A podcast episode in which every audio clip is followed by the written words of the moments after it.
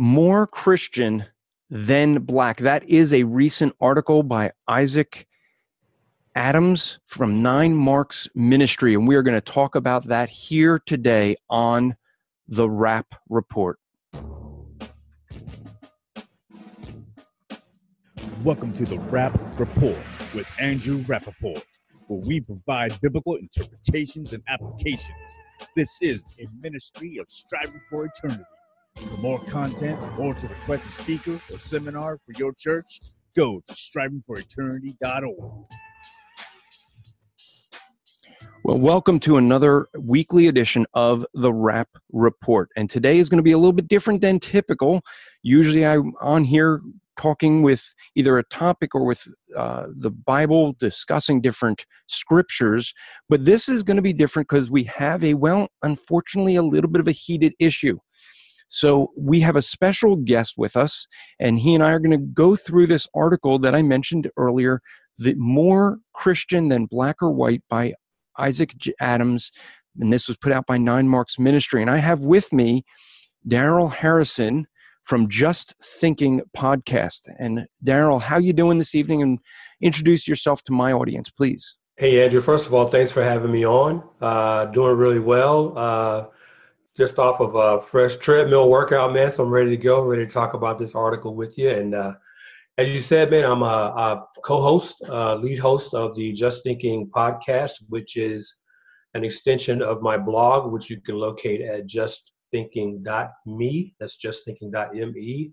And the podcast I co host with my brother in crime, Virgil Walker. And uh, Virgil and I got together by, I think, a common friend of ours, uh, Dwayne Atkinson, who I believe you know uh, fairly well. Yes. And so we've been doing the podcast for a few months now, and uh, it's going really, really well. So again, it's a pleasure to be with you this evening. Well, you you recently, and I'm going to end up linking your podcast that you guys did on Just Thinking in the show notes here, but you guys were dealing with some issues after the uh, MLK 50 conference. Mm-hmm. Um, fortunately for me, my head was in the sand planning and wedding planning for my daughter, and I didn't even know any of that happened until after after the event, and everyone started sending me mm-hmm. articles and things saying, "Have you seen this? Have you read this?" Uh, and the same thing happened again today. Uh, a friend of a friend of mine. I think the same person, Justin Peters, sent the same article to you, mm-hmm. uh, but Justin sent this article to me asking if I had read this, and I had not. Uh, knew that you and I were recording tonight, and was like, "Wow, okay, this will this will be the thing we should we almost need to talk about." Um, so let's let's start off really quick. Uh, I will give my background. Let you give your background because I think our backgrounds will play into this. Mm-hmm. Um, I am what would be considered white. Mm-hmm. Um, and I'm really white. Like the I turn red when it's the sun is out. Right. I, I have a lack of melanin.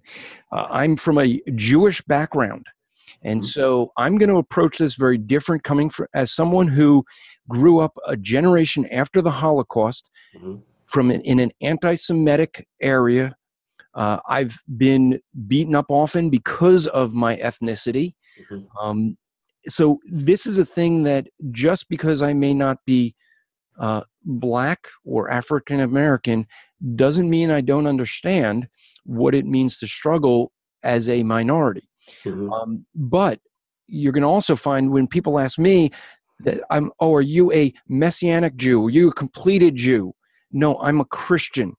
Mm-hmm. That's what I am. I'm a Christian because I believe in Jesus Christ. Mm-hmm. It's not that I gave up completely my Judaism, but I don't identify myself by my Judaism. I identify myself as a Christian. Mm-hmm. And I value the things of my Jewish upbringing. But I was seen as a traitor by my family. My family, as some know, uh, when I became a Christian, my father went uh, shopping for a casket. He was going to bury an empty casket, and I was going to be dead to him. Wow. That's how serious it was. Uh, I have family members that would I would not be able to speak to uh, about this. I was told I would because of certain things that happened in my family, my parents did not bury that casket.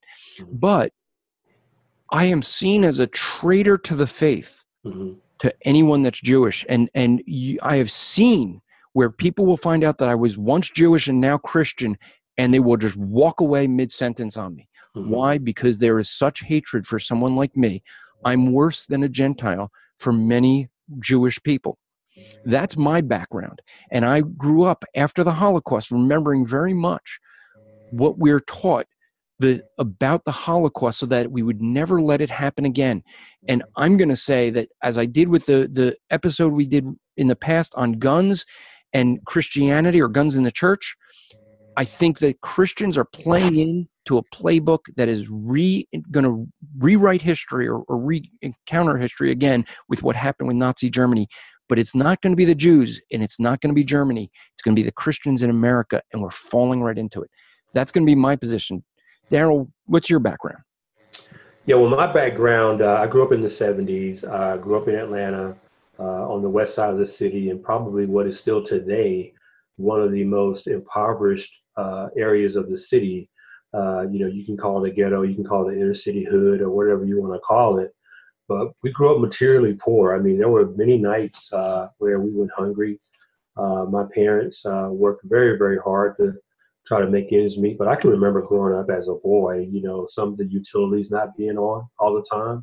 The electricity would be out because, you know, my parents couldn't pay the bill or the gas would be turned off. And, you know, we never lived in a, in a house. So when I say that, what I mean is every address I remember ever living at had an apartment number.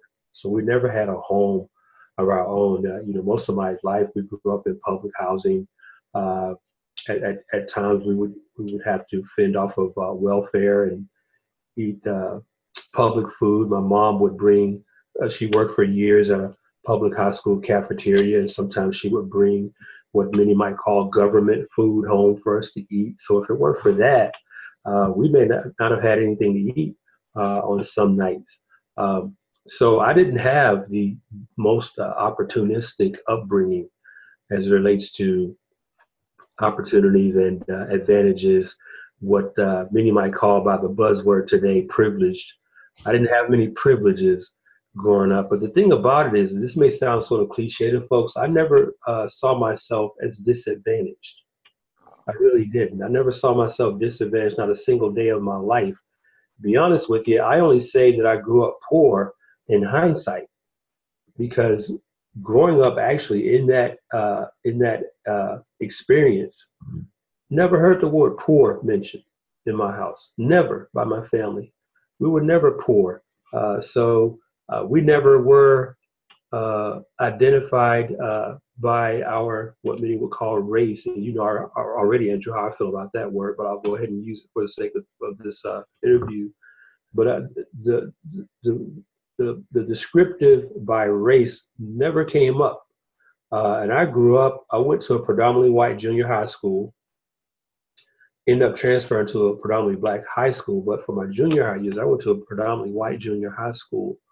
Um, after graduating high school, I went to the military where I did six years there and had very uh, uh, multicultural relationships uh, in the military. Uh, I grew up in what would be termed the black church, quote unquote, spent half my life as members of uh, predominantly black congregation churches, and then uh, half my life in predominantly white congregation churches. So uh, I'm experienced on both sides of that sort of ecclesiastical, uh, uh, you know, uh, background, you might say.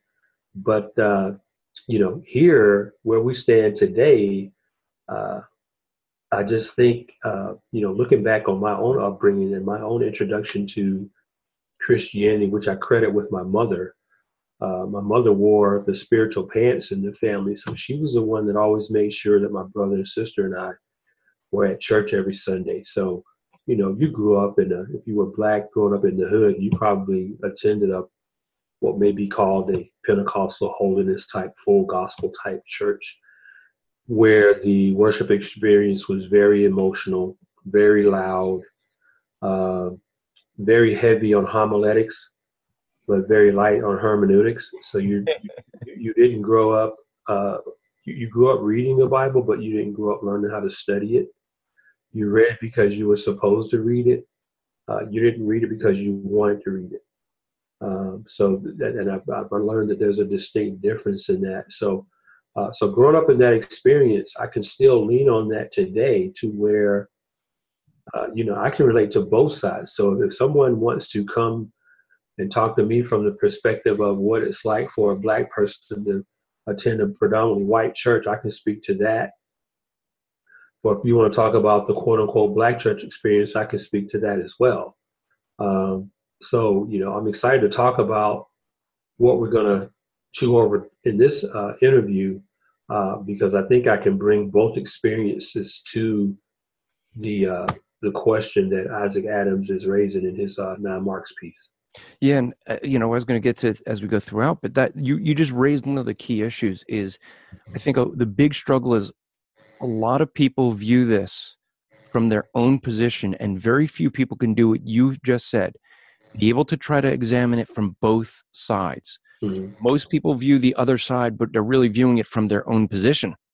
Yeah, yeah, and that's true. That's very true. So you can't and see that's what's so problematic in having conversations like this is that when you're coming from your own personal experience it's intrinsically subjective um, even my experience is subjective which is why i have difficulty personally i don't know isaac adams uh, i've read his uh, material before he's an excellent writer very talented writer i don't know him personally but when you're coming from your own personal experiences and you're addressing a uh, a certain question or issue to a certain demographic, you're imparting your experience into the question that you're posing. And that's problematic from the start. Uh, for me, I spent 20 something years as a member of a predominantly white church. I was a member of First Baptist Church of Atlanta for 23 years. Uh, the experience there was different. So you're not going to have, as I said earlier, uh, Dr. Charles Stanley, who's still the pastor there, is, is a he's got more of a teaching style. So his homiletical style is going to be completely different from what you will find in an inner city black church. Uh, his homiletical style is not going to be attractive to many black Christians uh, and, and they'll decide either on that basis or maybe another aesthetical basis. Well, I don't like the music. I'm, I'm a gospel. I like gospel music. I don't like hymns. I like somebody who is uh, engaging from the pulpit. I don't want somebody there who's more like a teacher. You know, so it's things like that. But it, it was it was in those 23 years, I learned how to. I sort of graduated. I like to say from just a reader of the Bible to a student of it. Now, Stanley and First Baptist Atlanta, they're not reformed. You know, they probably got more of an Arminian soteriology, uh, but that's not the point. The point is, is I, I stayed at that church for longer than I stayed at any other church because I was learning something there. I left the black church that had been in my family for generations. A small black church on Northside Drive near the Mercedes-Benz Stadium in Atlanta a little church called Chapel Hill Missionary Baptist Church. I was there until I was 23 years old. And I left just all of a sudden because it just hit me as an epiphany that I'm not learning anything here. I've got family members here, I've got cousins and nieces and everything here. My parents are here, my siblings are here, everybody I know uh, who are close to me attend this church. But there was something in me to where that wasn't enough. Uh, and I ended up, leaving, ended up going to First Baptist Atlanta, ended up staying there for 23 years. And, uh, uh, you know, so, so there's, there's dynamics to play that come into play uh, in each individual's experience. And it's, it's, it's, you know, we, we really need to be hesitant to impart those experiences onto others, either in the sense that they haven't experienced that, so we count it as a deficiency in them, or we use it as leverage to get them to see the world as we do. That's, that's very very dangerous thing to do. And you know, one of the things eh, for folks who listened to the episode I did, you know, with Wayne, you know, we we discussed some of the differences with the Black Church and and as you brought out the the differences in the the way the worship, the whole service is done. On the last podcast that you guys did, you dealt with the issue of the language of racism, the sin of of you know being a sin of proxy. Hmm the, the thing that got me with this article so i'm going to read some some quotes so we could go through this but and i and i don't think that we will get through this whole article today. Uh, i do know that uh, a, a friend of mine uh, tom buck has asked if he can discuss this as well so i may actually do two weekly podcasts this week. Uh, and maybe through two of them we can cover the whole thing. But but here let me read some of this. He said he says brothers. And and by the way just so for folks who don't know the author of this article isaac adams is an african american he says that right in the front because he says i write to my white brothers who pastor churches in america. I write as a black brother. But he says this he says brothers i want to suggest that since our christian identity matters most our racial identity and other people's racial identities ought to matter more not less. He says further, since your Christian identity matters most, you should lay down the status your racial identity gives you for the sake of the gospel. Um, you know, one of the things, because he ends up saying that's what Paul did, and I, and I disagree. That's not what Paul did. Right. I disagree as well. Yeah. Paul never gave up his Roman citizenship. hmm he didn't give up his his Jewish background, but what he did is he didn't identify as that. Right. Um, th- that's the thing. I you know, look, I guess I should should say this. I, I briefly said it, but I know that there's many who are going to listen, and coming from someone who's white, it's going to immediately get people upset. They're going to be thinking that as a white person, I shouldn't be be speaking on these things. I shouldn't. Uh, that my opinion may not matter. I understand that for many people, this is an emotional topic. What I want to do is I would like us to get past the emotion and get us thinking because if we don't think rightly, according to the way God's word says about these issues, we are never going to get past the emotion. Yeah. We need to think right about it. Do you agree with that, Darren? Yeah, I agree with you completely on that. And I think, uh, you know, there are two things, there's two presumptions here, two problematic presumptions that, that I see Adams uh, making in this article, in the paragraph specifically that you read. Um, you know, number one, uh, he, he's saying that our uh, racial identities ought to matter more, not less. And uh, that that's what, that's what Paul did, that he laid down his racial identity uh, and you're absolutely right about Paul. Paul never did that.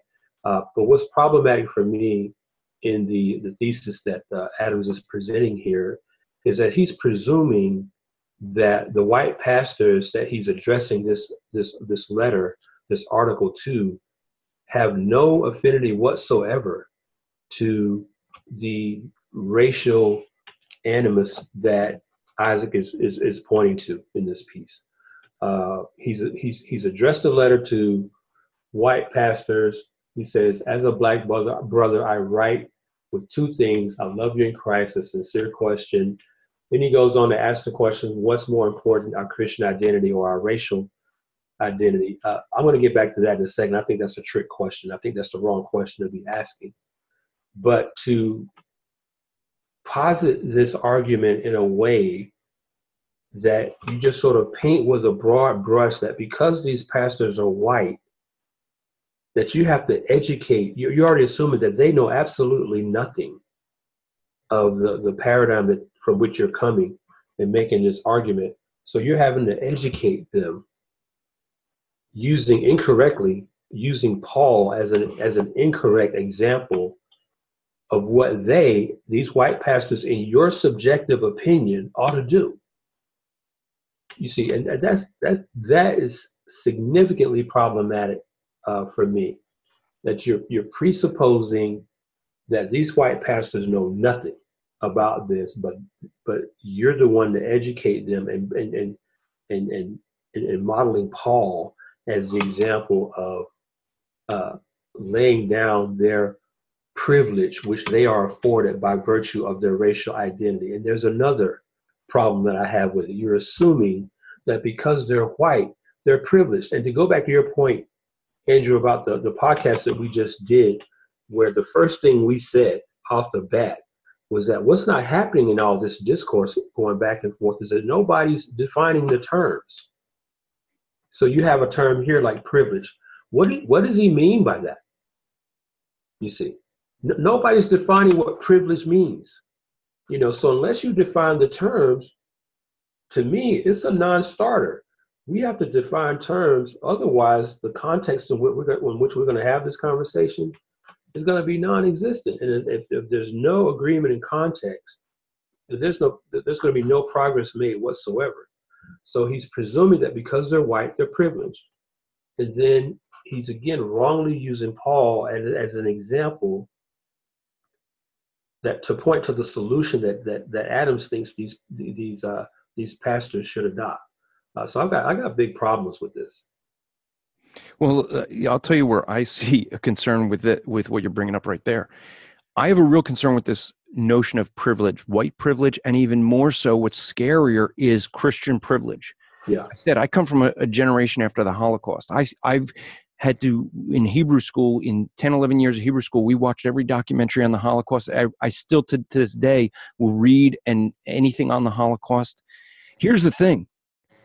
This is exactly what the Nazis did to the Jews is to say that they were privileged and then use yeah. that privilege to start saying they they shouldn't have a voice in this in teaching schools they shouldn't have a voice in in in the law they shouldn't have a voice they, these things have to be prevented and then eventually they were able to to when they no longer had a voice there was no one there that would defend them there's right. no one there that could say anything yeah you yeah. know yeah, that, that's absolutely right. I mean, I've, I've, I've not watched nearly as many, uh, and I know not nearly as much as you do uh, about the uh, the Holocaust, uh, Andrew. But again, it's to your point. It's really it's really interesting, if not concerning, how when you go back to how subtly the Nazis took power, it was very subtle. Uh, they presented themselves as friends of the German people, which which is, is which is the, the whole approach. That was the whole idea to come across and disguise and mask what their true intentions were. And I see the church specifically succumbing to that same sort of subtlety. Well, see, here's the thing that ended up happening with the Jews is that when the when the Germans started laying out their very well organized plan, in in because you don't have across an entire country like a night of the long knives without planning. I'm yeah. sorry, you know. Yeah.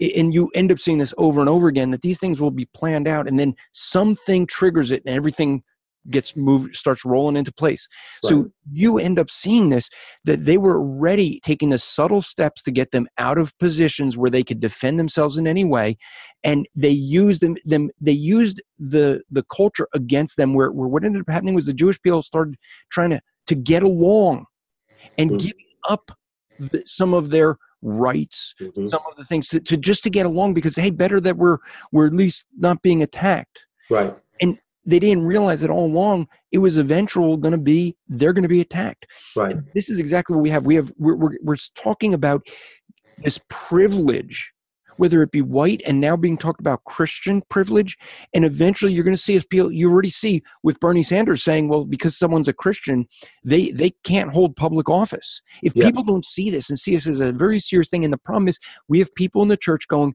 hey let's let's give into this let's give into this. This is where my real concern is and because as i look at this i see exactly what the jews did. You know the jews were were gathered up and thrown into the ghettos and they they what boggles my mind is people would still sit there and say oh but they wouldn't be killing us because they need us. We're the workforce. We were the slaves. Right and and it's like we're too civilized for people to be doing that. And they were doing it right? People just turned a blind eye because they couldn't believe a civilized country could do something like germany was doing. And we're doing it. And and I, my call is to the church to say wake up. Realize that we sh- we should not be repeating history in this way. And and trying to divide the church as we do. And now i really think that we're in a, a serious stage in the american church where we are trying to now divide the church based on color. Yeah, and the church, I mean, the church is already divided. They're not even trying to divide us anymore. We are divided. And that division is even made is made even more sad because we're co the church is cooperating in that division. Yeah. Listen, every time listen, this is not a personal attack against Isaac Adams. Correct. What I'm about to say, I speak in general terms, is that when articles like this come out, they're intrinsically divisive because the premise right off the bat, you're, you're addressing your article to one ethnic audience up against another ethnic audience. So that's intrinsically divisive right there. Now you you may say, well, I come to you, brothers, my white pastors, in love. I love you uh, in Christ. You, you may say that, but you started the conversation off with a divisive tone. And see, here's what there's, there's many things that disturb me about this. What I call this sort of this sort of kumbaya movement that that sort of has the church thinking, well, we all need to get along. It's kind of like Rodney King back in the day. So we're all supposed to live in this sort of nirvanic state of uh, ethnic unity, you know, as if we don't know what the scriptures say. We, we just have forgotten what the scriptures say, and we're trying to bring about our own uh, sort of extra propitiatory uh, salvation. What I mean by that, Christ's work, his propitiatory work on the cross, is insufficient. So we have to uh, atone, make sort of foster our own atonement at the socio-cultural level, because this is really why Christ died, so we could all get along. And that's not why Christ died. You know, I'm looking at the, a, a text right now in Revelation 22, verse 11. It says, "Let the one who does wrong still do wrong." and the one who is filthy still be filthy. Now that's in the last book of the Bible, still talking about people's sinful nature not changing, even up until the point in time before Christ returns. The, the human nature is not going to change. And yet here we are succumbing to this language of kumbaya and ethnic unity as if uh, as, if that in itself is salvific to some degree. But that's not the salvation that Christ died to bring about. But you're absolutely right. They're capturing the, they're capturing the church with language like privilege, uh, equity, uh, uh, reconciliation, really nice, feel good type words, but nobody's defining them. Yeah. Nobody's defining them. And we're we're just being sucked into it, and it's the church itself that's helping to divide itself. You know, and the thing is that this article, here's the thing, he's trying to make an argument with Paul, the difference with Paul, the Jews and the Gentiles. A lot of people don't understand that distinction. I mean, a Jewish person never entered a Gentile home. Right. There, there was a hatred for the the Gentiles Right. from the Jewish people. I don't know that it was reciprocal, but but the Jewish people do not trust the Gentiles. They don't. They're just they. You know, if you even today, if Right. you, I happen to live in in what's the largest area of Talmudic studies in the East Coast. Okay, a very Jewish area. Mhm. and th- there's just no associating with with non-jewish people with with gentiles. And you this vision is there and people want to appeal to paul. It- but here's the thing. This article from isaac adams he appeals to paul over and over again but there's a difference in what he's doing and what paul did. He's asking others to accept something. Mhm. he's telling others how to think. Mhm. paul made the choice on how to think there's a Mhm. big difference of me deciding that I'm going to think differently of someone and me telling someone how they should think of me. right. These are very different.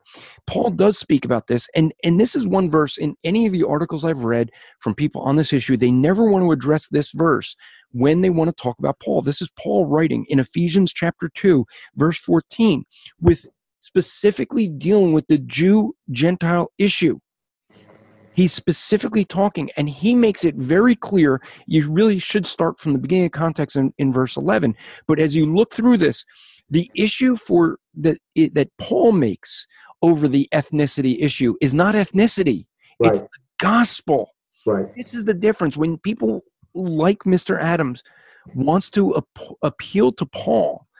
They're doing it, but I think it's it's out of context Right. because they're doing it by saying that Paul's saying that we we should recognize these differences, and yet what Paul says in verse 14, he says, "For he himself is our peace, who has made us both one and has broken down in the flesh the dividing wall of hostility."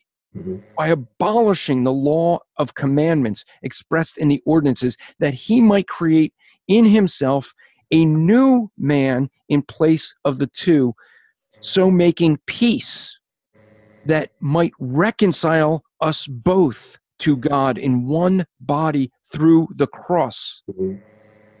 thereby killing the hostility. He's recognizing there's hostility between Jews and Gentiles at that time. And what he's saying kills it is not trying to better identify one another or give up our background or somehow be more accepting of one another. He says it is the gospel, the cross. It's what Christ did.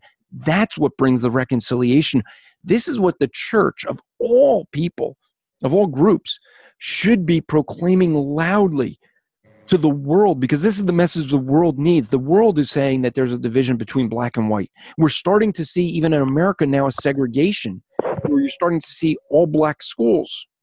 It's a, it's the, it's the reverse. It's taken gone full course now, and and we see as the church, we should be the ones proclaiming the reconciliation. The solution to this is the gospel, not trying to tell others you have to think of me the way I want you to think of me. That's the Yeah. way of thinking.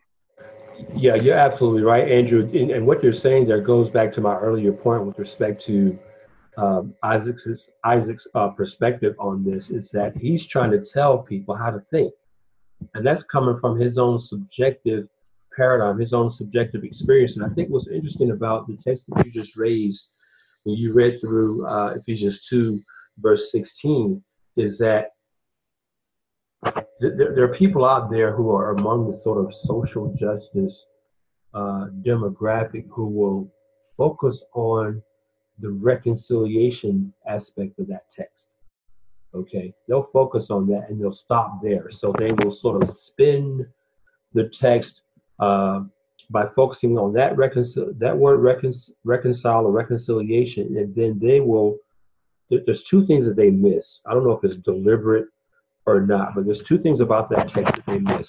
Number one, that the reconciliation that Paul is talking about there is a reconciliation that brings us into Christ, into right relationship with God through Christ. So the emphasis of the reconciliation is that the enmity, the hostility is repaired, in that we are brought into oneness with God in Christ. And then the second thing they omit is what Paul emphasizes multiple times in this text is what was the cause of the hostility to begin with, and that is the enmity that that existed between us and God. So here you have brothers like uh, Mr. Adams focusing on, as, as many others like him do, the issue is, is is that we're not reconciled to one another. That's the that's the problem. See, that, that's the problem that they're proffering. Well, blacks and whites need to be reconciled to one another. We need to do X, Y, Z, as he's suggesting in this article in the paragraph that you just read. And I quote Isaac here: "Quote: You should lay down the status of your racial I, lay down the status your racial identity gives you, for the sake of the gospel." Unquote. So that's the that's what Isaac is suggesting is the way towards resolving this enmity, this hostility. But that's not what Paul says. Paul says that the gospel, that Christ accomplishes that. And see, here's the thing if folks were honest, they would admit that what Paul, the kind of reconciliation that Paul is talking about here, that happens as the gospel penetrates one heart at a time. If these people were honest, they would admit that they don't want to wait for that kind of transformation to take place. They don't have the patience to wait for the gospel to work in the hearts of people, like Yes. Paul is talking about here. And what's what's really hypocritical about that, if I can be blunt, is that This is the same gospel of grace that changed their heart. And yet, here you are essentially saying, well, no, I don't want to hang around and wait for the gospel to change that white person's heart. That white person that I just assume is racist because they're white. Now, they haven't done anything to me to prove that they're racist, but they're white.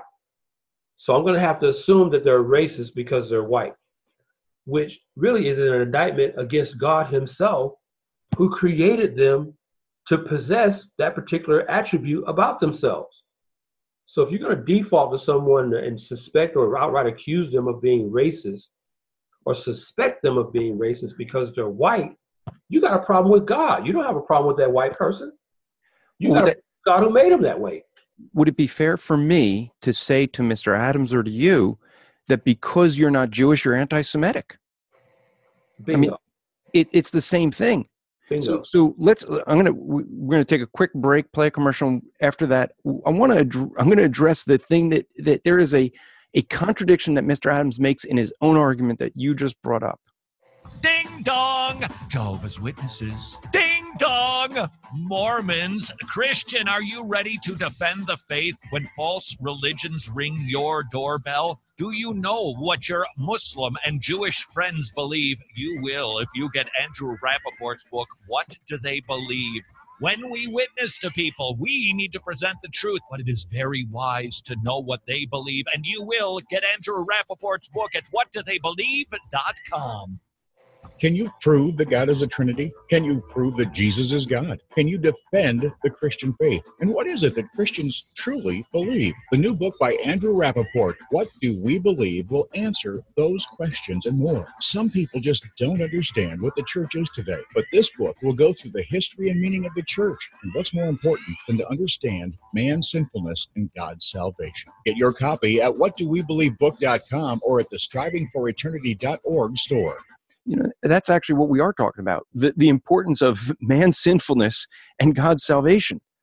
Mm-hmm. i mean that's that's part of what i cover in that book but the thing is that's exactly what's coming up here is that people are, are losing track of what is the issue. You know the, the, the issue for paul the reason he had an issue with the gentiles and the jews really he had an issue with the, his own people the jews okay? He so so if we're going to take the analogy right that mr adams is saying Paul had an issue with his own ethnic people, mm-hmm. okay? Mm-hmm. Because they were adding to the gospel, they were they were corrupting the gospel message by saying you had to be circumcised to be saved. That was the issue, was works. And that's not what Mr. Adams is doing. He's not doing what Paul's doing. He's right. he's not saying, "Hey, let me talk to my own people about this," because the the simple reality is the issue that he's raising is not one of a gospel issue. It, it's whites are not changing the definition of salvation. Mm-hmm. Blacks are not changing the definition of salvation. And you brought up this thing that he ends up talking about about the the whiteness about right. giving giving this up. You know, in one of these things, he he right in the same paragraph, he does he gives a contradiction of what he's saying. He says, "I'm asking you to reckon with the fact of how tightly you cling to your whiteness. Uh, to, uh, sorry, let me reread that. I'm asking you to reckon with the fact that how tightly you cling to your whiteness matters to Christ. And then just two sentences later, so he's saying that we cling to our whiteness. I cling to my whiteness by being white. And then he ends up saying two sentences later, but how can you submit something to Christ? And there he's referring to submitting my whiteness. How can you mm-hmm. submit something to Christ you don't believe matters that much if you don't believe it even exists? His argument is that I, I, I as a white person, don't even believe this is an issue, that it's just normal life to me. But then at the same time, he's saying I cling to it. Those are contradictory statements. Right. I can't cling to something that I don't think exists. Right. See, see here, the, the, the, presuppositions just ooze from this article. I mean, they really do. Number one, he doesn't define whiteness. Okay. So, no, again, I hate to keep beating a, a dead horse, but you got to understand the language here. That's where it starts. He uses a term that goes undefined.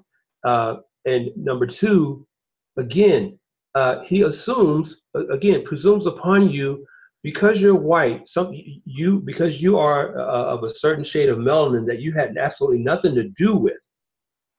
that that in and of itself is a, a privilege that you have above others. And and number three, a, a third presumption that he makes is upon black people like me, that because I'm black by virtue of my ethnicity, that I don't hold to my blackness in the same way that he's accusing you of holding your whiteness. You see, but because I'm black, see, I'm the victim. You know, I'm always the victim here. I'm always the one who's being downtrodden by people like you, Andrew. And I think we need to take a second and remind folks the question there's a predecessor question that that Adams bases everything else that we've been talking about uh, from his article here in this uh, discussion. Let's revisit that for a second because the question he asked at the top, as I said earlier, I think it's a trick question. It's the wrong question. You really have to give it time to digest it to understand what's going on here. So the question he asks is, quote, what's more important, our Christian identity or our racial identity, unquote. So if you consider that a, a legitimate question, you've already lost number one. That's not even a legitimate question. How can anything be at the same level of your Christian, of your identity as a Christian? How can anything be at that same level, Andrew? There's nothing. What does Paul say in uh, Colossians 3? He says, For you have died, and your life is hidden with Christ in God. So, whatever else there is about your quote unquote identity, that's dead. Nothing else about you matters either equally or above your position in Christ. Okay, so again, he asks the question what's more important, our Christian identity or our racial identity? Now, I commented earlier on, I think it was on my Facebook page earlier. I said, well, it seems like to me, it, Isaac has already answered the question within the question because let's say for instance if you're black and muslim again he's asking the question what's more important your christian identity or racial identity? You, you, the question has to be answered your christian identity. Because if you're black and muslim then you're on your way to hell. And if you're on your way to hell what good does your racial identity do you then? It, it does you absolutely no good. So obviously the answer is intrinsic to the question your Christian identity is more important. Nothing else matters. Nothing is equal to that or above that. Because I'm if I'm black and I'm any other, I hold to any other faith or religion other than Christianity, intrinsic to the gospel is John 6 44, that Christ is the only way to God. So if another black person out there believes something else, you got a black Muslim, a black Hindu, a black Kabbalahist, or whatever you want to call it, black Jehovah's Witness, and they're going to hell. What do you think? How important do you think their racial identity is to them? You see, we, we have forgotten what's being lost in this whole conversation about racial reconciliation is that Christians are totally starting to forget that people are dying and going to hell. Paul said in 1 Timothy 1:15 that Christ came to save sinners. And I've caught so much flack about this, Andrew, that I've said many times, Christ didn't come to save society. He came to save sinners. And what we what we see in this whole social justice movement is people trying to twist Christianity, twist the gospel into sort of a socio-cultural soteriology whereby when white pastors cooperate in doing what Isaac Adams is suggesting that they do, then that salvation will come to fruition. See, that's that social cultural salvation I'm talking about. It's not the spiritual salvation uh, that changes hearts. That it's, it's not the Romans 12, 1 and 2 type of salvation that Paul writes about, uh, the renewing of your mind. It's not that kind of salvation that they're concerned about right now. And that's really sad because that's primarily what the gospel is. It is a gospel of salvation, saving of souls from hell, from the wrath of God. Where is that message today? I'm not hearing that anymore. Are you? I'm not hearing that. And we are totally forgetting that while we try to uh, hold these racial reconciliation roundtables and conferences and everything. How to get along. Like I said, the whole Rodney King kumbaya kind of theology going on out there. People are dying and going to hell. And, and you know the thing is, you know, so I'm I'm a Jewish kid, Jewish guy who who becomes a Christian who marries a Chinese girl. You know, the, the reality is he, he ends up saying this. He, he, Mr. Adams said, given how long African Americans have been silenced and marginalized in American history, many have often felt if they're consistently fighting to be seen as equals. You know, I said this to my wife, and her first reaction was, "What about the Chinese?" Oh yes, absolutely. The Chinese have a have a gripe. The absolute Chinese have an amazing uh, historical argument to make. But see, here it is again. See, I'm glad you brought that up because this whole uh, discourse is predicated upon only two ethnicities having a legitimate uh, place in this discussion: blacks and whites. Where are the where do where do Asians come in? Yeah. Where do uh, Hispanics and Latinos come in? Where do Native Americans come in? Do you see how circular this can get? You know, yeah. so so so you get a, the statement that you just read from Adams. Uh, see, and this is this is I'm going to repeat that a second. Given how long African Americans have been silenced and, and marginalized in American history, many have often felt as if they're constantly fighting to be seen as equals. Well, you know that hasn't happened to me. I'm sorry, but that hasn't happened to me. You, you know, th- this is the thing. You know, where where when you on your podcast were reviewing the the thing with the from MLK 50, right? And, you know, I was sitting there and saying, well, wait a minute, wait a minute. Is, is he going to take responsibility for the fact that America did nothing for a while uh, while Jewish people were being killed? Right. They weren't interested. Right. And people were be, they were losing their homes. Mm-hmm. They were they all of their valuables were just being taken over. Mm-hmm. Families had years of of inheritance being passed down was just mm-hmm. taken away by the by the Germans overnight, mm-hmm. and and then they six million Jews killed. And I could say, hey, where were the African Americans in America? Why weren't they doing something? Should, do they owe something to me? Right. No, I don't. I don't ask others to say you owe me something right. because of something that you had nothing to do with. Right. And, and see, that's, that's what I term sin by proxy. So you have people like uh, Mr. Adams here and others holding you accountable for generational sins that your ancestors they just assume committed against them, against blacks now. Okay, so Asians, every other ethnicity. Sorry, you guys are out because because you have no say so in this because your uh, the atrocities that your uh, ancestors experienced on this soil don't amount to anything close to what blacks experience on this soil. So that's an argument. So only blacks have a right to speak out in this. So that's what I call sin by proxy, Andrew. So you're you're accountable, you're guilty, you need to repent of the ancestral sins committed by and, and here you are Jewish, but you're white. See, you see how you see how yeah. stupid this whole and conversation my wife, my wife would be white too. Right, she'd be white too because she's not black. Exactly, and but see, I could do the same thing with you and say, "Well, you're you're a Gentile. You're not Jewish." Right. This is the same thing. You know, th- this is the thing going on in, in Israel with with Palestine. Right? It's not who controls the land today; it's right. who did control the land. Well, we owned it before. Well, we owned it before you. Well, we owned it. You know.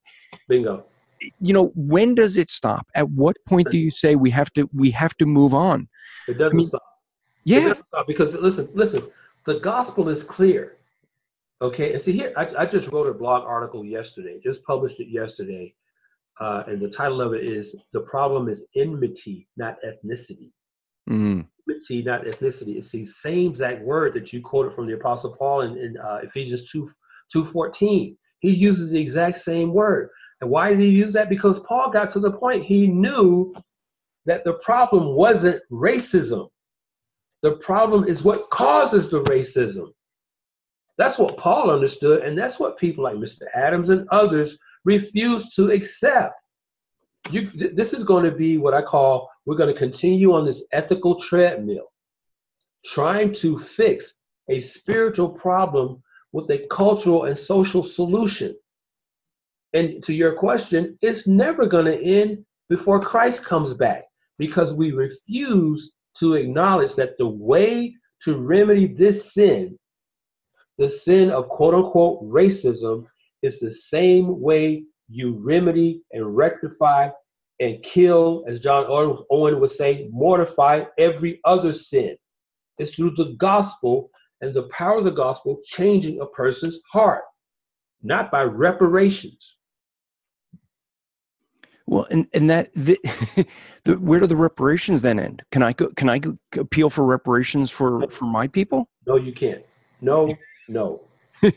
can can nope. the can the Chinese who were slaves, oh. even when slavery was outlawed in this country, out nope. in California? Nope. Here, here's the difference that I always notice, and and I know that when I say this, people get upset because I'm white saying this you know, Jewish people came under persecution, Chinese people came under persecution. And you know what they did? They educated their children. Education and family became the most important things because they realized that if they have educated children, they can get good jobs, but they knew that everything had to be with the family. The thing that no one wants to talk about is the breakdown of the family. And that's where I think so much of this ends up residing. Yeah, you're absolutely right. Especially, you know, now this is this should be especially a concern, and I'm not saying it's not, but you're not seeing any evidence that it is a concern among uh, many Black Americans. I think it's really interesting, you know, not to turn this political, but I think it's really interesting that the the vast majority, over 95 percent of Black voters support the political party that's most responsible for destroying the black family. Yes. But they they they are myopic, almost robotic in voting along this singularly political line that is totally whose policies are totally irrefutably historically responsible for destroying the black family. Yet they go out and the tens of millions, 95, 96% of black voters vote for this one party whose policies have, have been decimating black neighborhoods and black families for almost 60 years now. But you're not hearing anything about that. Nothing. That's right. Be, because out and this is you know I know that I'm going to say this and people are going to get upset with me. Please understand that this is not an emotional thing for me. but people get upset when they hear this. Look, the reality is there are black, African American, however you want to refer to yourself, there are African Americans who profit from racism. If you want a perfect example, you could look at like a Jesse Jackson and, and look at things like that, but I'll give you the clearest. If you read Barack Obama's book, you'll yep. see that he realized that if he could get white votes as a black man, yep. then he could be in office forever. He never thought he'd get the president. He thought he'd be in the Senate for life. Yep. Because of his the color of his skin and being able to speak as a white man. That's that was what he said. Yep. Recognizing it in someone else that was black and could get white votes. And here was someone that knew he could use the color of his skin to gain him power. You know what? Barack Obama was just as much white as he was black. Sure. In fact, I would argue he was more white because he was black skinned, but he was raised in a white family. He had right. to be taught from his mother how to be black. Yeah. And and this brings up something that you said earlier. You when you speak out like this, you're against your own people. They'll call you an Uncle Tom. Yeah. That shows that this has nothing to do with color of skin in my mind. This right. has to do with a belief system. You have to you have to toe the line, and if you don't toe the line, you're against your own people, or you're you're an Uncle Tom. Oh yeah, I, I mean, I get I get all kind of vitriol, and I tell people all the time, uh, you know, the the most heat I take is from black people. I take a lot of heat from black. I don't listen. No white person has ever called me a coon. Okay, no white person has ever called me a house Negro. No white person has ever called me Uncle Tom. But you know what? Black people have called me all those things. You know, and, and to your earlier comment, Andrew, I'm reminded of a quote uh, from Booker T. Washington in his uh, autobiography, Up from Slavery. Washington says this, you know, and people like Jesse Jackson, Al Sharpton, even uh, Barack Obama come to mind. Washington said this. He says, There's another class of colored people who make a business of keeping the troubles, the wrongs, and the hardships of the Negro race before the public. Having learned that they are able to make a living out of their troubles, they have grown into the settled habit of advertising their wrongs, partly because they want sympathy and partly because it pays. Some of these people do not want the Negro to lose his grievances because they do not want to lose their jobs. I yeah. need you to send me that quote I'll I'll send you that quote. I'll send you that quote. because that that right there nails the issue. I, look, I have said for a long time, people get upset with me. If if you want to end slavery, or sorry, slavery, uh, if you want to end racism, you have to end all racism. You cannot allow reverse racism. Look, if I took this article that Mr. Adams wrote and I replace every word that's white with black and black with white, would he believe that it was racist? Absolutely not. Well, I think he absolutely would if it, if it was that that I'm saying that whites that, that blacks have a privilege. Yeah, you're reversing it. Yeah. If I reverse if I reverse those if I reverse Mhm. all of the white with black, black with white, I bet he would say that it's a problem and I'm being racist. Sure, sure he would. But see, listen, here's the fallacy of why do you never hear anyone talking about, well, let's end adultery. Let's let's end all adultery. Let's end all lying. Let's end all murder. You know, let's end why why is it that racism is is a uh, I don't want to say sin because people don't look at it as a sin, but that's what it is. But they don't look at it as that. As that. Why is it that people believe racism can, which, is hatred, which is what the Bible would call hate? Why do they believe racism can be ended? Why is that? Well, the reason they believe that is, be, is because they think the genesis of racism is structural, that it's institutional, that it's something that, that, that there's something deficient legislatively, something that can be fixed. You see, something that, that can be fixed uh, externally.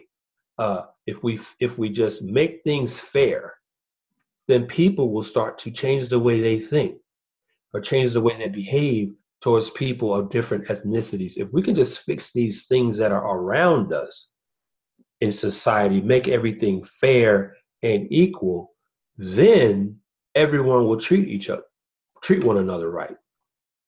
You see, Yeah. but that that's always puzzled me.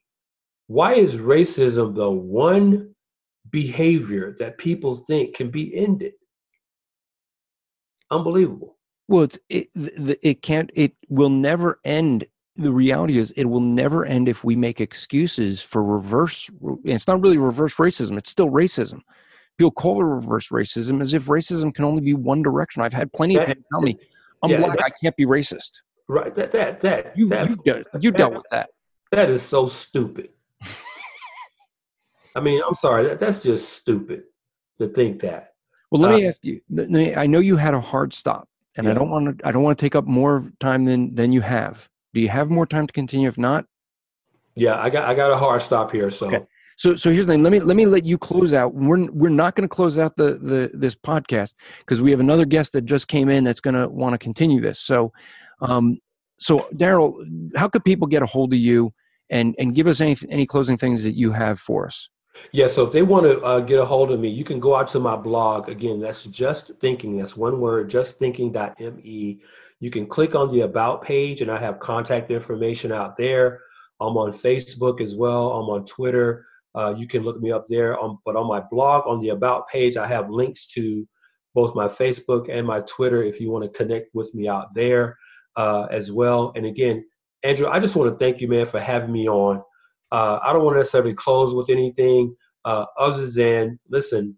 We we've got the, the church has got to recapture a love for the fundamental gospel, which, as Paul said again, that Christ came into the world to save sinners, and there are people who are going to hell while we're out here worrying about what's fair and what's not.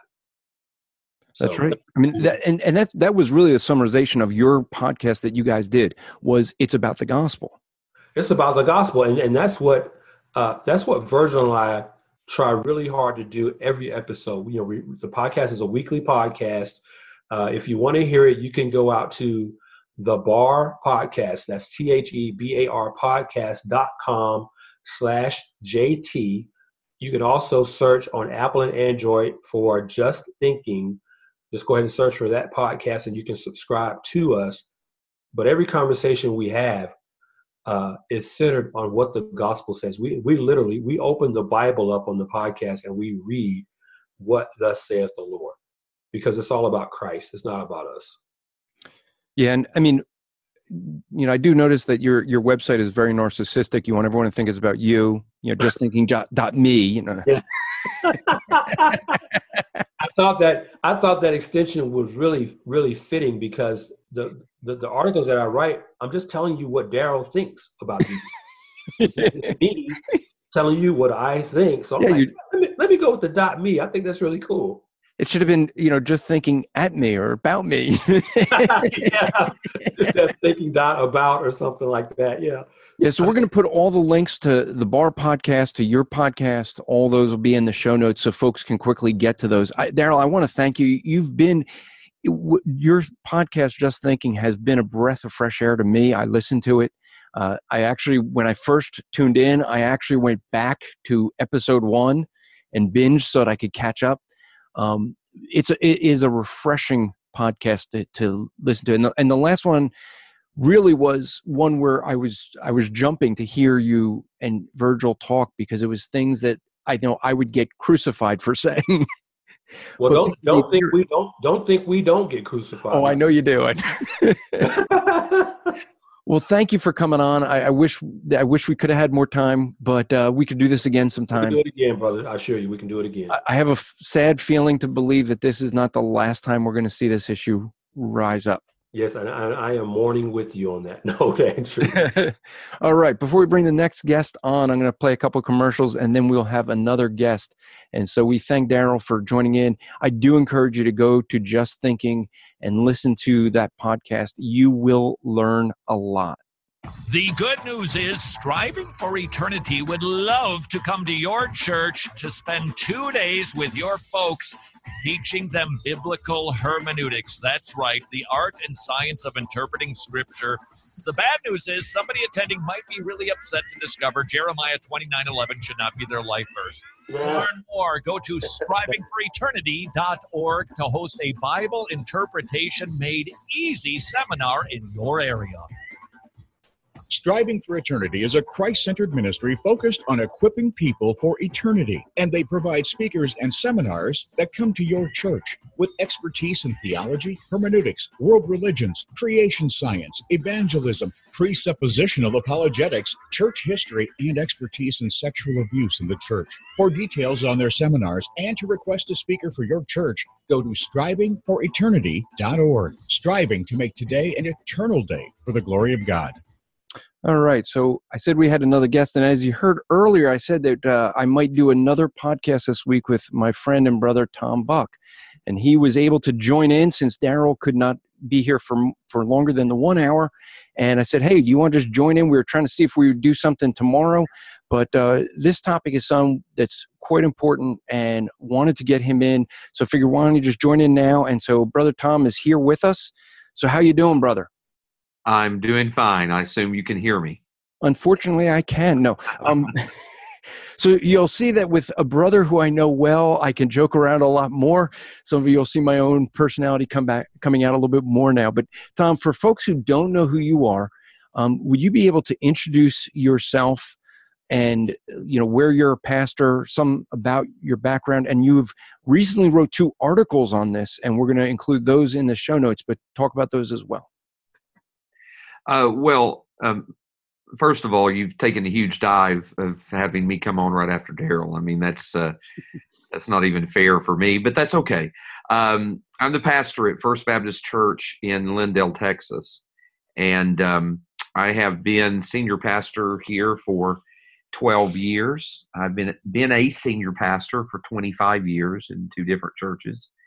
Um, I am uh, just passionate about. I'm part of the Southern Baptist Convention and passionate about seeing churches within the convention be reformed more, and they're not using reformed in the sense of of uh, theology, but reformed more to aligning itself with practicing uh, exactly what the Word of God says is the rule over the church. And and so I've been passionate about this for some time and revitalizing churches. I revitalized one in in Florida and am now here in a small rural town of, of East Texas.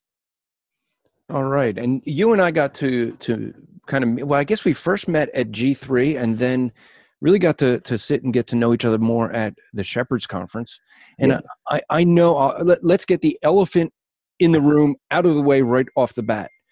You've been you you I mean seriously, there are people who will reject everything you say because of one thing, one incident that had happened.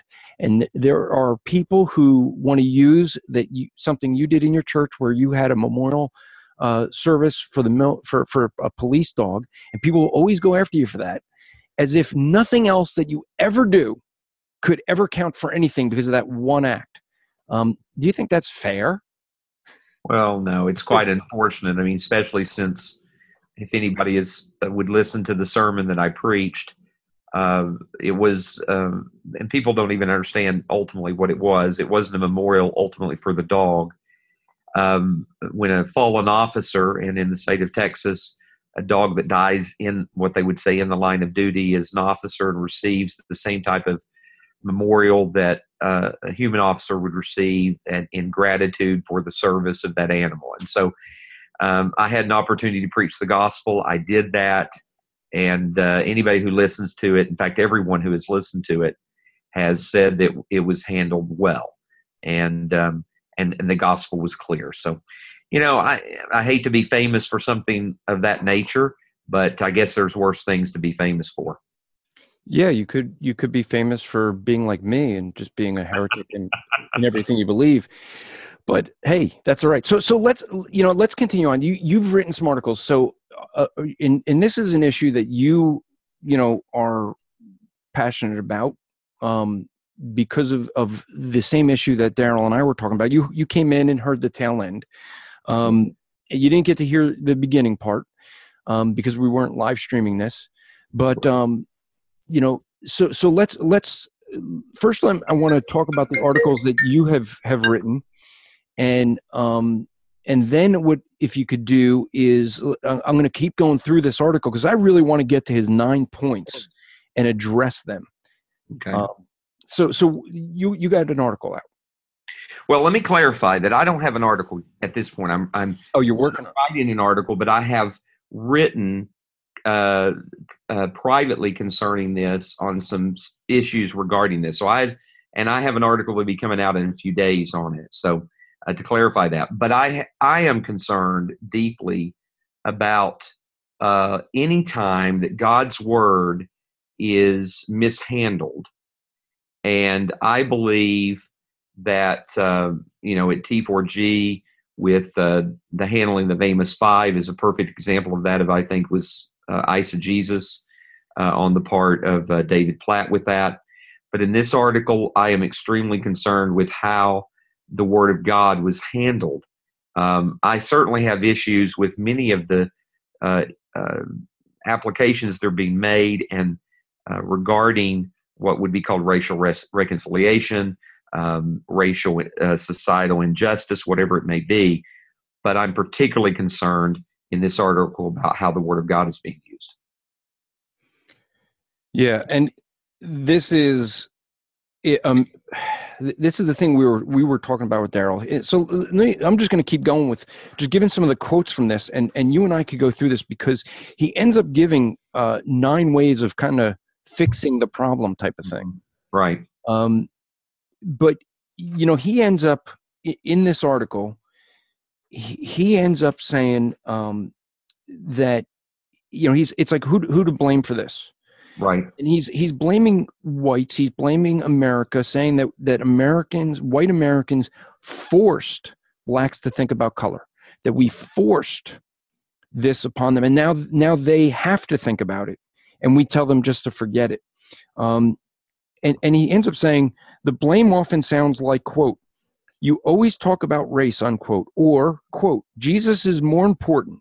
Can't you just get over it, unquote. This reflects how many American Christians largely have two speeds when dealing with the issue. Something is either completely important or it's completely unimportant. Color color used to mean everything, but now folks want it to mean nothing. And and this is the thing. I say that's just like what Paul did. Paul said, "You know what? I have all this pedigree and it means nothing." In fact, his word was it me it's dung. That's what Paul said about his background. He didn't boast about his background unless he unless he was being challenged to say, "Hey, hey, you know, who do you think you are?" And he could say, "Well, you know, my pedigree is better than yours."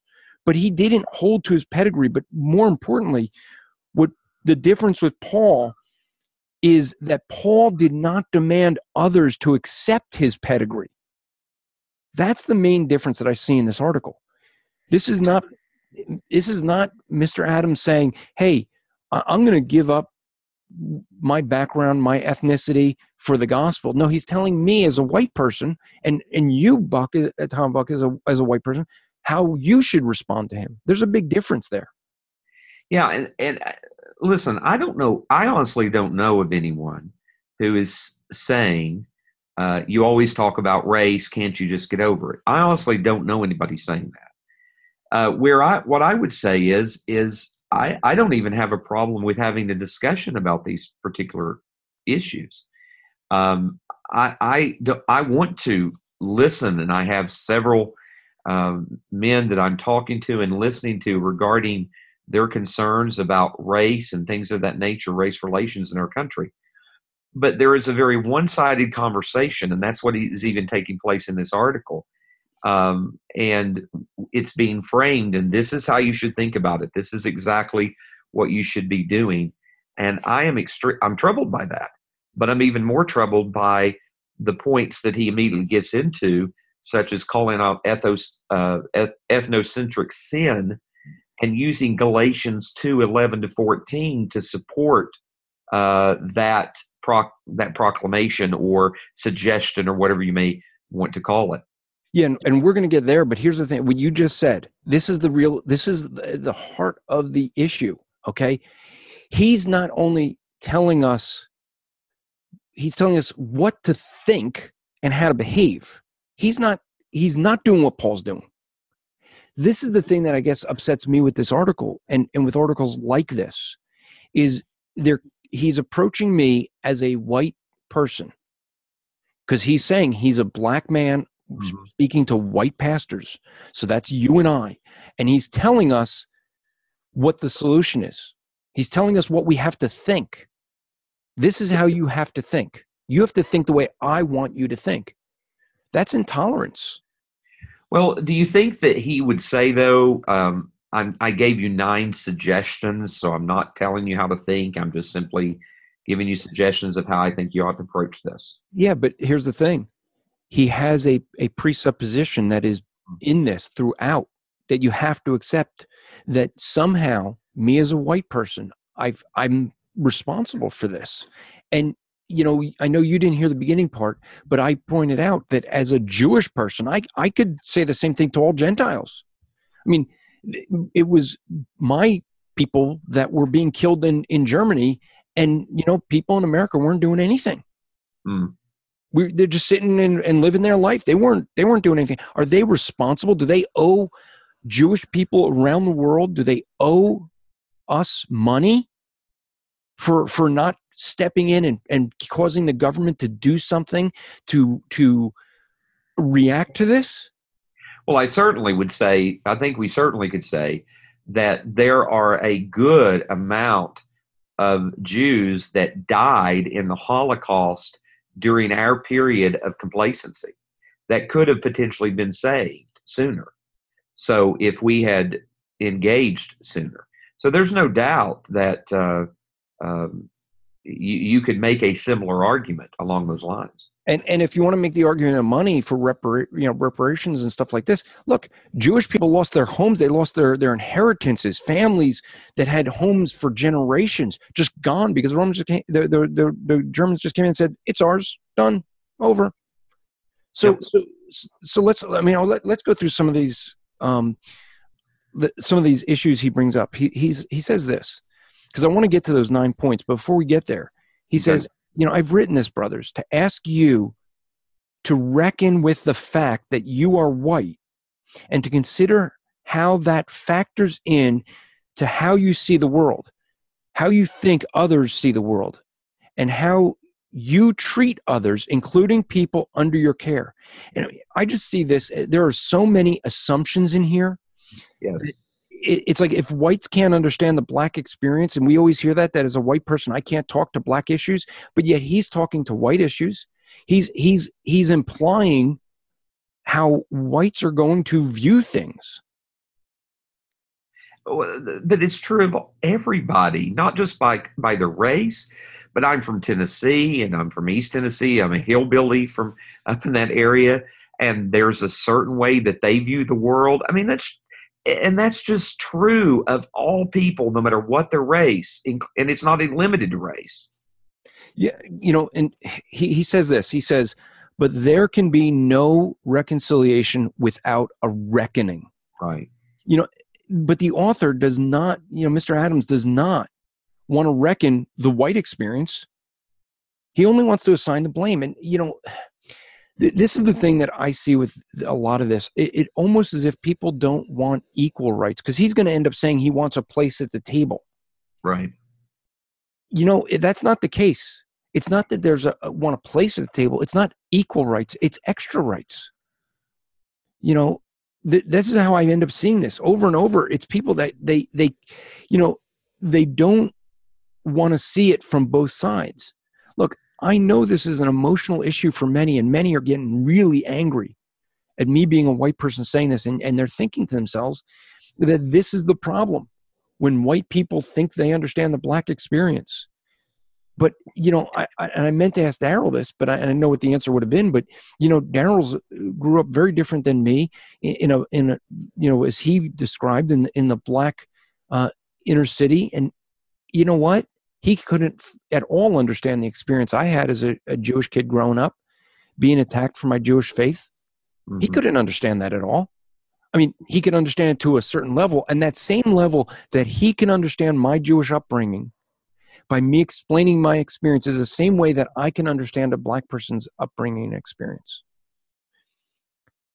Well, and as Christians, the gospel is what is primary that brings us all together at the foot of the cross on level ground. And there's a reason why that when we come to Christ, that these things, our worldly identities, are become secondary to our primary identity in Christ. And I don't see why that that is diminished uh, in these in these arguments when it ought to be first and foremost in our conversation because Scripture makes it so. And and the scripture that we read earlier is Ephesians 2.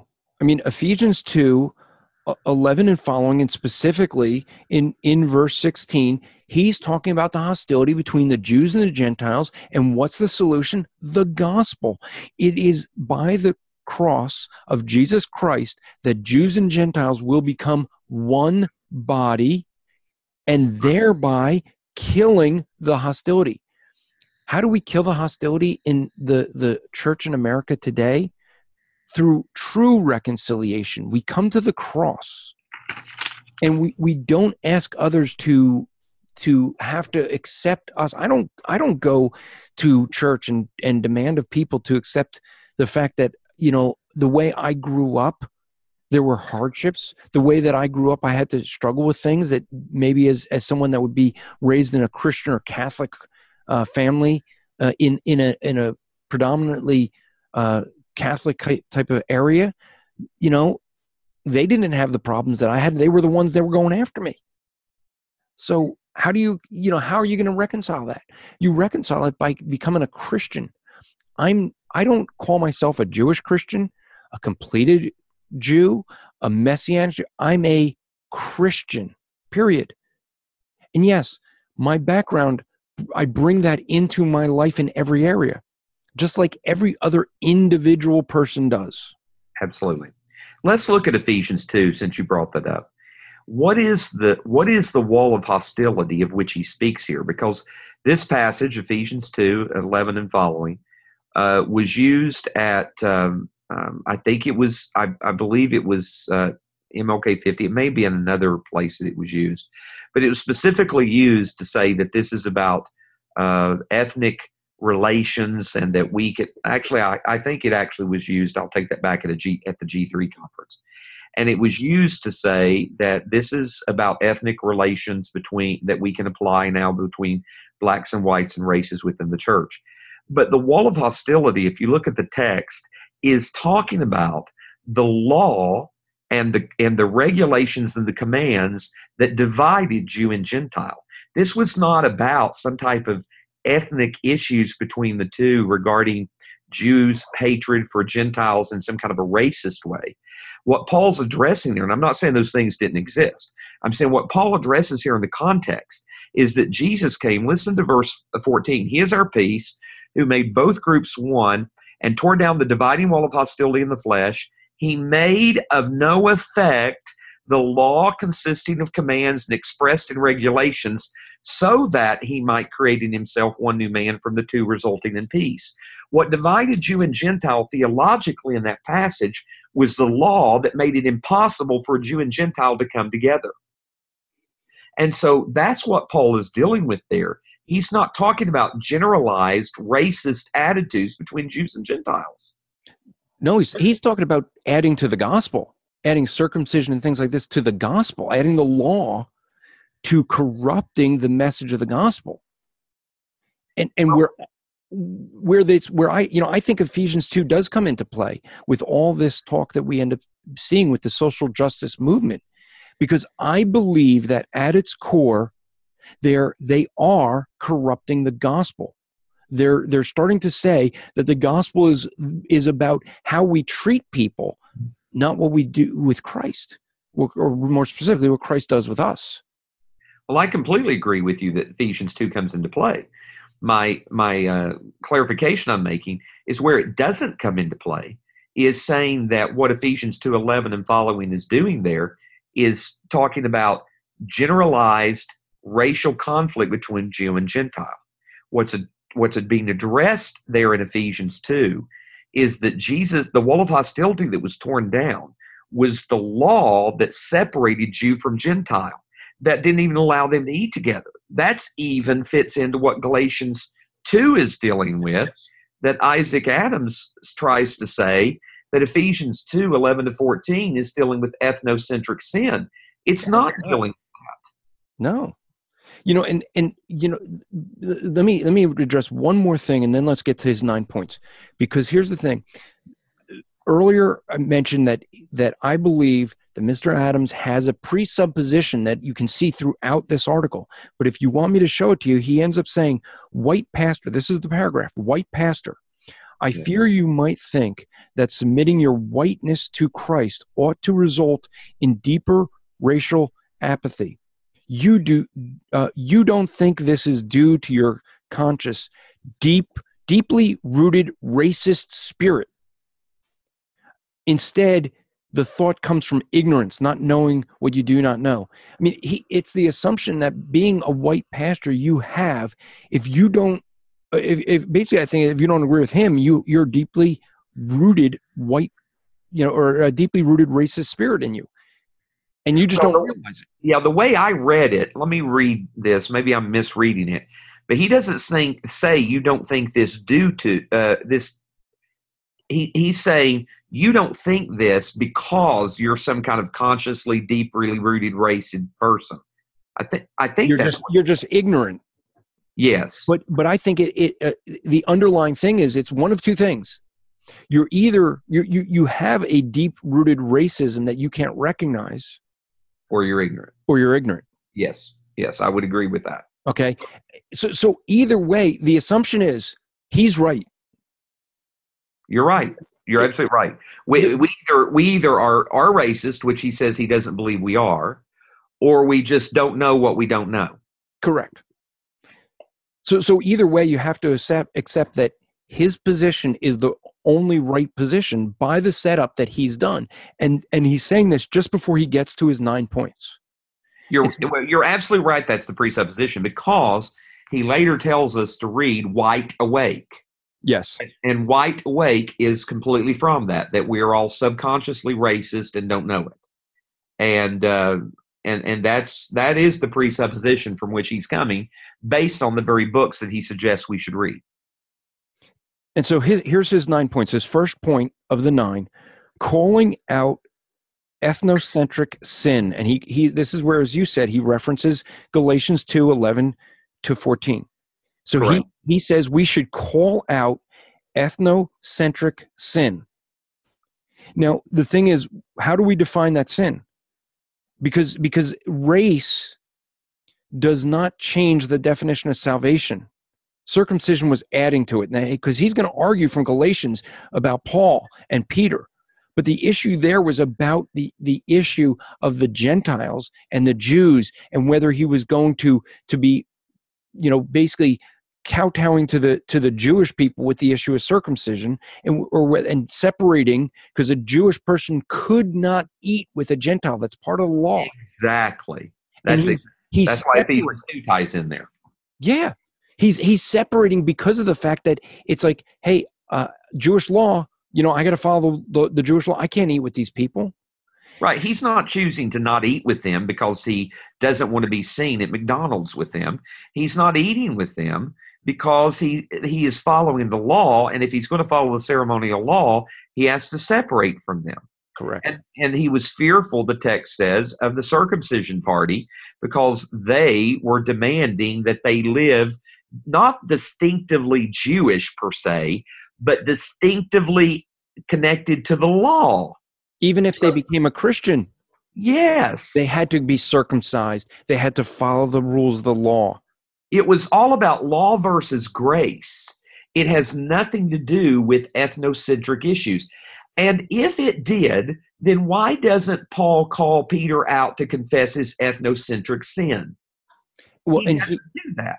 and here would be the thing: if I am, if number one is that I am to call out ethnocentric sin, then I'm, I, I see no other option than for me to say, Mr. Adams, I am calling out your ethnocentric sin. You are making a division based on ethnicity, and you're saying that we have to accept that. That is the sin that you say we have, but you're just as guilty. So if the first step is calling out ethnocentric sin, Mr. Adams, I'm calling you out. Well, but I would encourage you, Andrew, and I think for all of us here, to even stick just to the, not to accept that premise because the text does not say that. Exactly. the text there is nothing in the text that other than eisegesis where you put your framework upon the text you cannot extract from that text what he's saying and if i can't extract it from the text i have no right to bind your conscience to anything that scripture doesn't bind your conscience to Be, because this was about the gospel. The message of salvation was being altered. That's the thing that people have to realize in Galatians 2. This was about the message of the gospel having something added to it, Jewish law, fundamentally changing the message of the gospel. Absolutely that's what the text is dealing with. And, to, So and he ask the question are you relegating members in your church to second class status because they don't meet a certain cultural expression? That is not what this text is about. And to say that it is is an, a gross abuse of that text. It, it's look it's it's a very bad handling of the text. It is it, it's taking it out of its context and trying to give it a new meaning just because the issue of jew and gentile ignoring the context in which they're used. And and that is why i would say if you're going to use that text to try to argue that not only are you twisting the scriptures but you're you're you are being ma- making yourself guilty of the very thing you want to call people out on. I mean, he the way he want if you hold him by his own standard, the way he wants to hold this up, he's guilty of his own standard. But he but he's calling us white people to have to be called out. And and yet doesn't this work both ways? Shouldn't then we also be calling out people that are causing division and separation in the church over ethnic issues? Uh, One would think so. Yeah. And and so his his second point confessing ethnocentric sin. A- And, I think the author should do that. I think it would be good for him. Well, I see your point, but again, let's go back to the text. Why doesn't Peter call upon or Paul call upon Peter to confess his ethnocentric sin? That's not what he does. What he calls upon Peter to do is to acknowledge his hypocrisy in that he lives under the law when it suits him, or excuse me, he chooses to not live under the law when it suits him. And then he goes back to the law when it suits him to look good in the eyes of the circumcision party. Yes. So that's what he's telling him to confess is his I'm sorry about that. is to confess his hypocrisy regarding um, uh, the the issue of obeying the law. That's what he's telling to confess. He does not tell him to confess ethnocentric sin. Yeah. And and you know this this goes both ways it goes with you know african americans that have racism that, that that has to be confessed as well this is i mean i am against all racism not just one directional i'm not just against whites that are racist toward blacks or or jews that are racist toward toward gentiles all of it all of it is a sin. And the only way we are going to end racism is by ending all racism. Well, let me go back and say one thing about, or let me say one thing to that. I think we need to start using biblical categories, and I talked this to this with about this with Darrell a few days ago, uh, and I believe that um, uh, we need to be using the category of enmity and hate rather than using the category of racism. For one thing, when we accept the world's terms like racism, we're pulling all the political garbage in that comes with it as well. So if you hate someone because of their ethnicity, then that is sinful, and Christ provided atonement for that. Let me give you an example. When I have somebody come in my office as a pastor and they say, Pastor, I and and I hate obviously God forbid this happens, but it does in most pastors' ministry, and they'll say, I had an affair with someone. I immediately address that issue and say, we're not going to use that terminology. We're going to use biblical terminology. You committed adultery. That's right. Christ provided atonement for adultery. He didn't provide atonement for an affair. And we need to be specific about what the sin is. I think the same thing is true here. We get muddied down in a lot of the waters here because we use categories of the world rather than talking about the biblical categories and then applying the biblical answer to those things, which is the atonement of Jesus Christ. That's right. That's right. So, uh, okay, so let's look at number three fellowshipping widely and letting your people see it. And Eh, so here's the thing I thought about this, right? He, he, he's saying the fellowshipping wide, widely and letting your people see it. So pastors are to, to be basically on a show, to be pre- doing a show rather than being real. I mean, isn't it that we, we say that everyone wants to be, you know, real? They want everything to be, eh, you know, to, eh, to, to be uh, authentic. And, and here what they're what he's trying to argue is no you, you got to put it you got to show it you have to you have to openly be trying to have a diverse elder board because he ends up asking about that brothers do you have a diverse elder board? Who leads your service on sunday? Who participates in front? Is it only people who look a certain way? You know and, and that's the thing the, the thing i see here is should we be forcing people to be in a position just because of the color of their skin? Or should we let god grow his church his way i mean Abs- absolutely. What does Scripture say that God was adding to the church? They're not even applying their own theology that they claim that they believe. Uh, uh, Christ builds the church. We don't build the church. And where do you see anywhere in Scripture that we need to have diversity? Why didn't Paul tell Timothy that in First and Second Timothy and Titus? Uh, he did not say diversity. He said we look for the quality of the man, not the color of his skin. Well, and and if you're going to say that we have to have a diverse board of elders, what I think you end up doing is when you're looking to do that, you are going to be looking to put someone on who's not qualified instead of saying, let's make sure they're qualified for that position. You're going to be likely to put unqualified men on the board just to be diverse, or you're going to be looking to go into an area to try to get. We got to make sure we have enough people of diversity to come in here instead of just opening the doors to anyone who God brings in and saying, you know what, we're not going to look at the color of skin.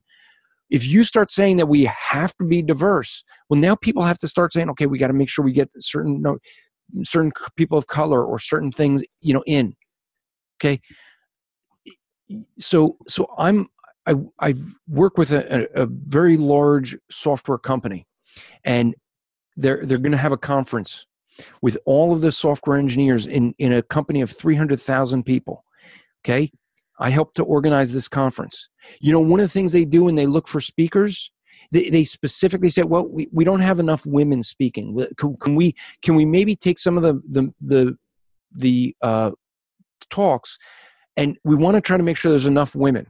What are they doing? That's what's being done here. Now, in a business sense, fine, that's their choice because they're saying we this is what we want to represent so they could go and do that. It's not an issue of qualifications. They're saying, hey, here's a talk that didn't get voted as well as others, but we're going to bump it up because we want to have a certain diversity. That's a choice they make, but we can't make that choice with the church. God has given us standards of qualification for who should be on the elder board, who should be a pastor, who should be a deacon. That's given by God. And we shouldn't be saying, okay, but let's, we got to make sure we have enough people of this background or that background because I think once you do that, you are going to human nature. You're going to once you put that as one of the standards, you're going to start lowering the standard to make sure you have people come in that fit that.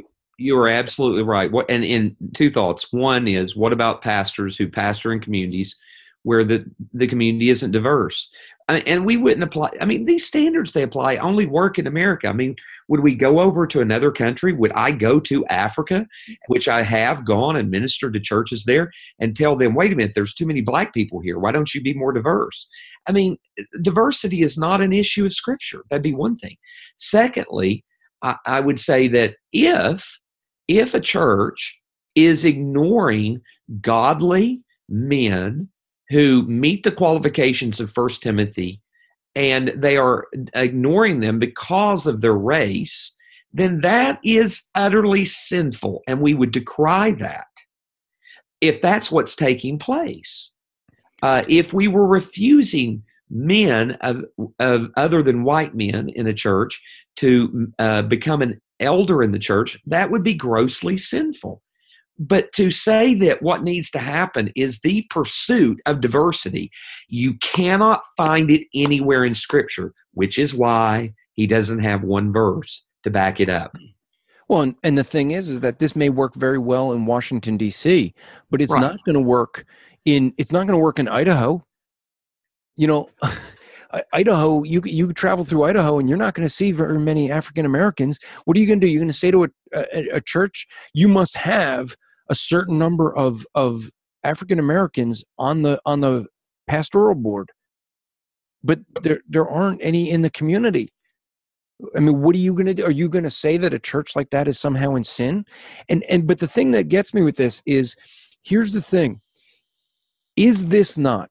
That remember, this is po- the point of this is number three: fellowshipping widely and letting people see it. Is this not exactly what James condemns? That's a good point. That's an excellent point. Is this not James saying, hey, you have someone rich come in?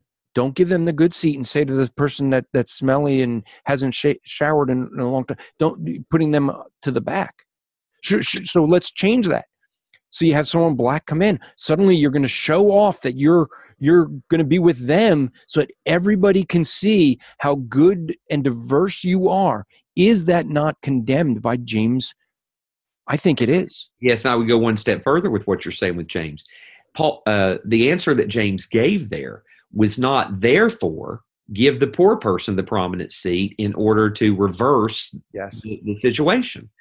It, the answer is not reverse the discrimination uh, in order to show that you really care for poor people. The point is, is that you should look. Uh, here we go.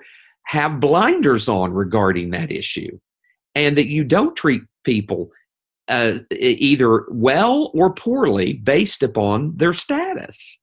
So I, don't get this whole thing that we shouldn't be blind when it comes to how we treat people, even according to race. There was one other thing that he says here. If you're only quoting white people, what's that teaching your people? I have preached for 25 years and I've never identified the race of somebody I'm quoting. I was thinking the exact same thing. I don't think anyone ever knows the the color of the skin of the person that I'm quoting. In fact, I don't even know some of the commentators what color skin they are. Yeah, I would be concerned if a pastor said, "I'm uh, to quote so and so, the great African American, whatever, or so and so, the great white." And by the way, I would contend to say that if the pastor said African American so and so, everybody be okay with it. But if they said the great white preacher X, they'd have a problem with it. This is not right you know, I'm going to date myself, but I remember that there was a commercial when I was a kid growing up on TV when you only had like three channels anyway. And every Saturday morning, we I'd see the, the same kind of commercials. You know, you had the Schoolhouse Rocks and those things. And you had one commercial with a, a guy with his, I think it was his grandfather. They're fishing, a kid, I'm sorry, a kid fishing with his grandfather. And mm-hmm. he's asking what prejudice means. He says his friend said he was prejudiced. Why? Well, why did he? You know, well, how did you refer to your friend? Well, I said he's my Jewish friend. And they're trying to say that by identifying him as being Jewish, that was prejudiced. This is the thing, and this thing I've been saying throughout. And what you said with James is exactly it. James doesn't tell us to reverse with that we have to reverse this to make up for it. He says just don't pay attention to it. You treat everyone equally. That's what the church should do. Absolutely. Well, let's cover those last few ones because they're doozies. Yeah. So Acts, Acts he he he says if you look at Acts six, right, you can see the ethnic conflict that we can learn from the apostles, and and so here's his number four in his list is they heard the voice of ethnic minorities. Number five, I'm gonna I'm gonna deal with these these three together. Okay. Um, they they then gave voice to the ethnic minorities and number six they thought of the solution. Okay so let's let's deal with those three. They heard the voice of the minorities they gave a, vo- a voice to the minorities and then they they thought of a solution. What are your thoughts? Because i'm gonna i, I think okay can i can i okay. Let me just put it in okay let me be careful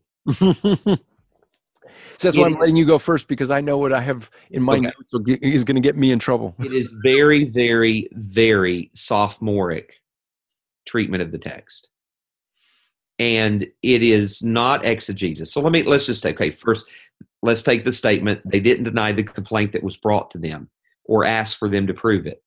Uh, okay, you talk. We we don't have any idea of whether that's true or not uh, maybe they did come and say, "Is this really true? What that this is going on?" We don't know. The narrative doesn't tell us.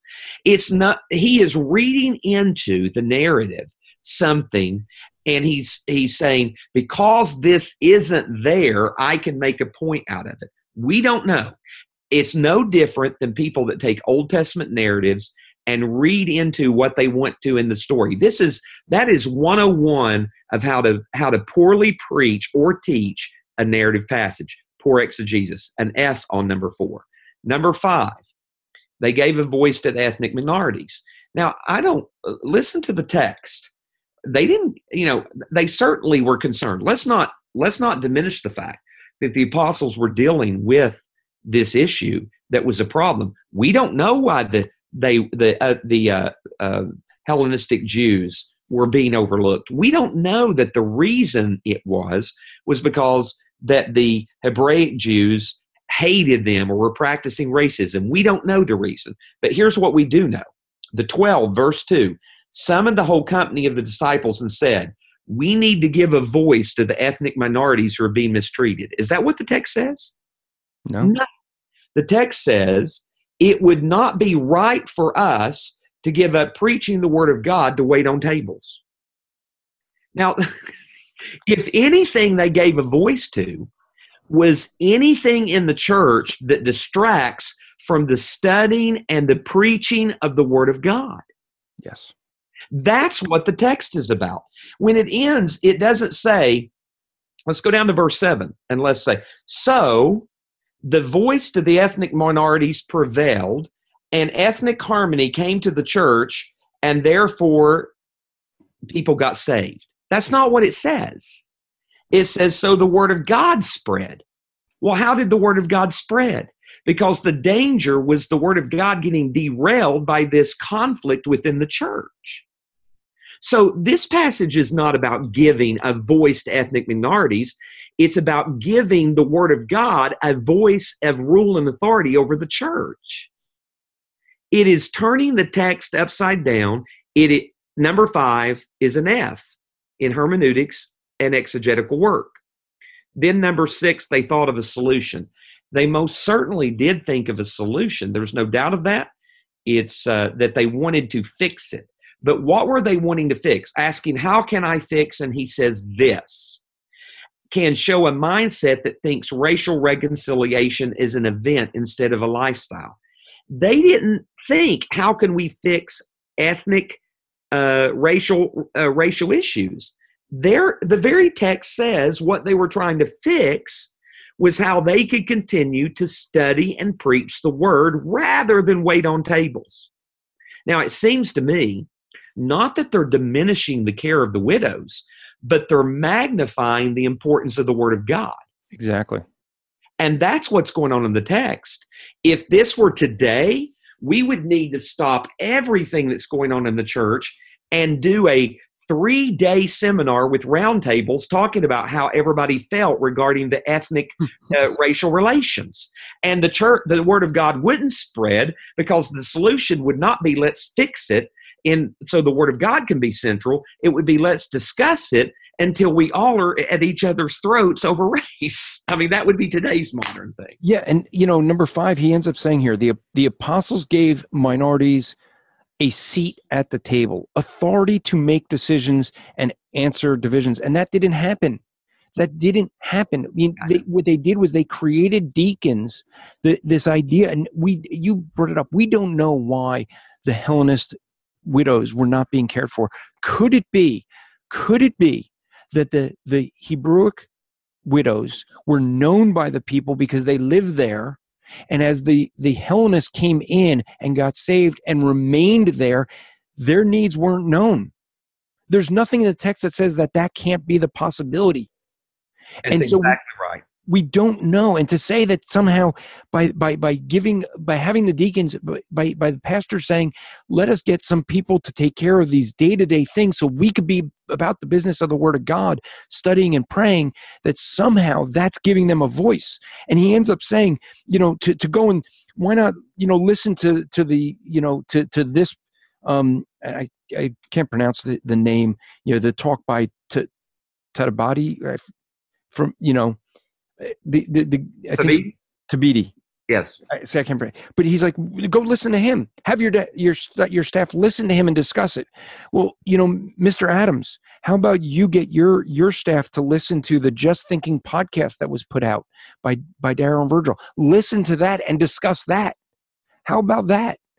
Are you asking for to hear that side? And those are from people of African American descent. Yes, you know, you're absolutely right. And at the end of the day, they're reading into the text what they want to see. Now, they may say, Tom, you're reading into text what you want to see. No, I'm not. Because I'm not reading anything into the text, I'm reading out of the text. And the text, now, the point that he makes is that the deacons chosen were primarily Greeks and that that's how they gave them a seat at the table by making the Greeks most most of the deacons Greeks. But you know, one of the things we know from church history is that Jewish individuals, many of them even had a Greek name that they went by as well as a Jewish name. Andrew is a Greek name. Yeah. And he was one of the Jewish disciples. So we Philip do is another. So we do not know that because all of these people had Greek names that they were Hellenistic. We don't know that. They could have been Jews and most likely were if we know the early church when it was when it was founded. So, um, I, I, mean, it, it's just absurd to make these quick flyby statements and say this is this is how it was. Uh, one other thing about this, uh, and because I think they would look and say, some of them would look and say, "Come on now, you know, with the tension between Jews and Gentiles, you can't tell me that it wasn't an issue of race between these two." And uh, the problem with that kind of a statement is the same thing that we're having with this situation up at Starbucks. The guy who was arrested, who was an African American, came out and stated that the cops did not treat him the way they did because of it wasn't racist. He said that. But yet everybody's saying no, it had to be racist. They they they they are denying them and treating them the way they did because they're black. We read into these circumstances with the lens that we're wearing, and they're doing the same thing in Acts chapter six and that is one of uh, uh, class 101 in hermeneutics that you do not do that with god's word yeah and and this is you know this is the thing you know he ends up saying in, in point number six that they fixed it and yeah they fixed it they didn't tell others what to think they did something about it they changed they didn't ask others to change that is an essential difference that i see throughout this entire article that mr adams is asking me to change how i think based on his presuppositions. Right. And yet, if I do that to him, he would say, that's the problem. He would say either I'm ignorant or I'm racist. Those are the only two choices he allows. And yet, I'm not racist and I'm not ignorant. I think that this is this division is the very thing that that was used in Nazi Germany to cause division to silence a group of people so that you could take advantage of them and eventually kill them. Yes, and he would. I think he. If you take the words of his article, he's telling you how to view the world. He's saying you this is the way you view the world. Put off your whiteness, the way you view the world. This is how you view the world. I I want to hear. I do want to hear how my African American brothers and sisters in Christ view the world. For one thing, they don't all view the world the same. Darrell Harrison doesn't view the world the same way Isaac Adams views the world, and they're both black. But there is nobody that has a corner market on the view of the world. That is why God's word is the only lens by which we are to view the world. If I view the world and especially view scripture through my lens, we are going to have all kinds of conflict. But when I begin to view my brothers and sisters in Christ, not through the lens of my worldview, whether white or black or whatever, but through the worldview of Scripture, then we have a common ground by which upon which we can build and work. But that's not what they want us to do. They want us to read Acts 6 from the worldview of, of this particular black individual's worldview. And that's where the conflict is coming instead of saying we're going to start with scripture and that's going to be the way I view my world. Yes. So let's let's we got three more. Let's see if we can do this because now he's going to leave Act 6. Number 7 is leaving Act 6. I want to highlight that Paul didn't scorn his Jewish culture or forget it, but he did know it. And he, this is you know my notes here, my comment here is and he also never asked others to remember it ever. He did. I mean, the only time that he brought up his background is when others were questioning his his status as an apostle or his status as a Jew. Then he brought it up just to say, "No, I this is who I am." But he never said to people, "You have to you have to accept this about me. You have to you have to know this. You have to think this way."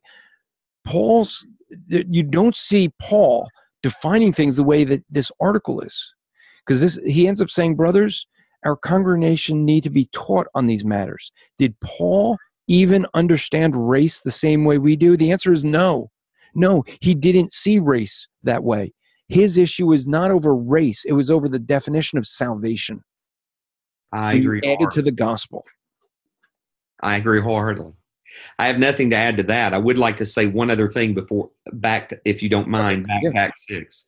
He said earlier that we should confess ethnocentric sin. If that is so predominantly true in Scripture, and this passage, if we take his interpretation, is about ethnocentric sin, why in Galatians 2 nor in Acts 6 do they command, do not command them to confess their ethnocentric sin. In addition, if you notice in Acts 6, the apostles don't say that there was any sin at all involved in this. Mm. He does, there's no, did the apostles ever shy away from confronting when there was sin and calling upon people to repent. So apparently in Acts 6, we have this huge sin that was the first sin that could destroy the church, that was going to divide the church and destroy the harmony, and the apostles never even address any sin at all. Yeah. Don't you? I mean, I think that's stunning, don't you? Yeah. Um, I mean, number eight, I guess. yeah, because I want to see if we could. We this is this is a mega. We our weeklies are usually one hour, and we're going on two. So, okay. So number number eight, going off that suggestion, read with your elders. So, what does he suggest we should read? Read both sides of the issue. What do you Right. think? No, one side. Yeah. And by that, somebody that's not even a believer. Yeah, I didn't. Okay, I didn't know that he wasn't a believer. I, I'm not. I've read the book. I, I, well, I don't think he is based on what I read. Maybe he claims to believe, but I've read the book, and it's uh, uh, uh, well, I'm in the middle of it, and so the sociology, uh, sociology is good of the book. The theology is horrible. Yeah, well, the issue there, I say, is why don't you read both sides? I mean, you know, i- i- like like I said earlier, why don't you go listen to to podcasts like Just Thinking, you know, and and get the other side of it too. Get you know, but here's the thing, you know, that I mentioned earlier. You know, for a guy like Darrell, if if he takes the position he has, they'll call him a, an Uncle Tom. He's not allowed to think that way because it's it's not the right way to think, and that's the presupposition that you have to think the last uh, that way. Lastly, he says, number nine, pray about this. You know, I, I, I have been praying about this. And, and I pray that people that hold to this view that somehow I have to be held to their standard, what, whatever it is, when they set a standard and tell me that I have to hold to that standard, I pray that they would repent. That's called legalism. Yes, I agree. I would add to that that we need to what need what is it that should guide our prayers? What should direct our prayers? The truths of Scripture. That's right. And if I am getting Galatians 2 and Acts 6 wrong, then my prayers, no matter how much I pray, are going to be misguided and are going to be untruthful. And I'm fearful that there are going to be a lot of pastors who are going to read this article and they're going to both interpret and preach Galatians 2 and Acts 6 in this way.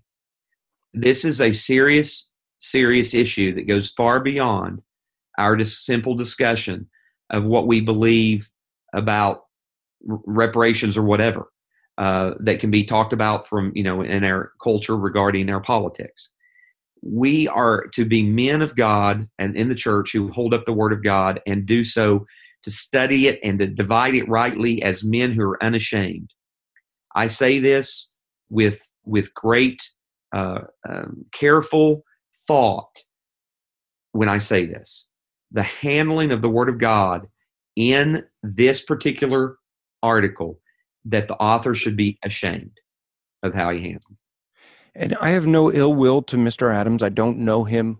Uh, my comments, uh, even though directed toward him, are based on what he has written. Correct. Me too. Right.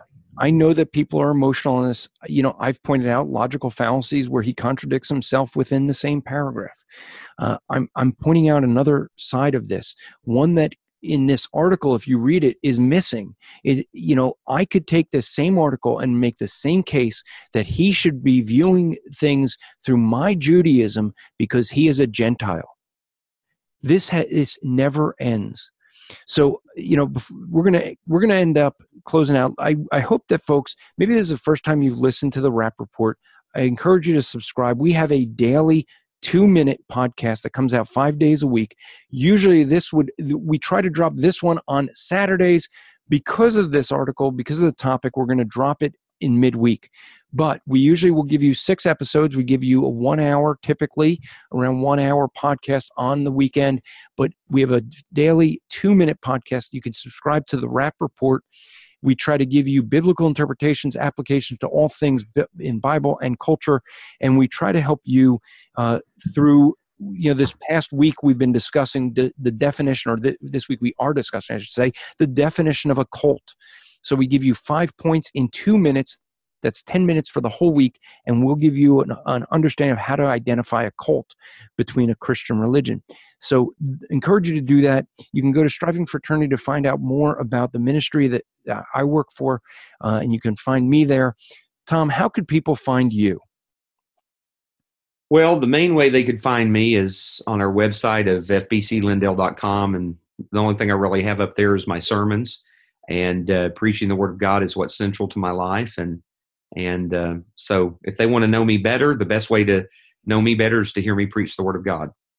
All right, and, and they can hear a, a, a you know a a message about we're talking about a dog and transitioning to the gospel. Well, I actually don't. That is that isn't even on there. So I mean, out of the Awesome. uh, we can't even hear that. out of 12 years of sermons that you don't even get the privilege of that but if they'd like it they can email me from there and i'll be glad to send them a copy of that sermon too Hey, you know, one of the things, the reason people came to ask me about that is because, and we don't have time to do this, but every episode we usually do is a game called the Spiritual Transition Game, where I would have my guest, if we have a guest on, to give me something to transition to the gospel. And, and that was one of the things with that. You did a good transition from the issue at hand to the gospel in a very natural way. And uh, we, we're not going to play that game because this is a long enough episode. But uh, if you listen to the other weeklies, you're going to hear that game, and and that's something that might help you to be able to start gospel conversations. So.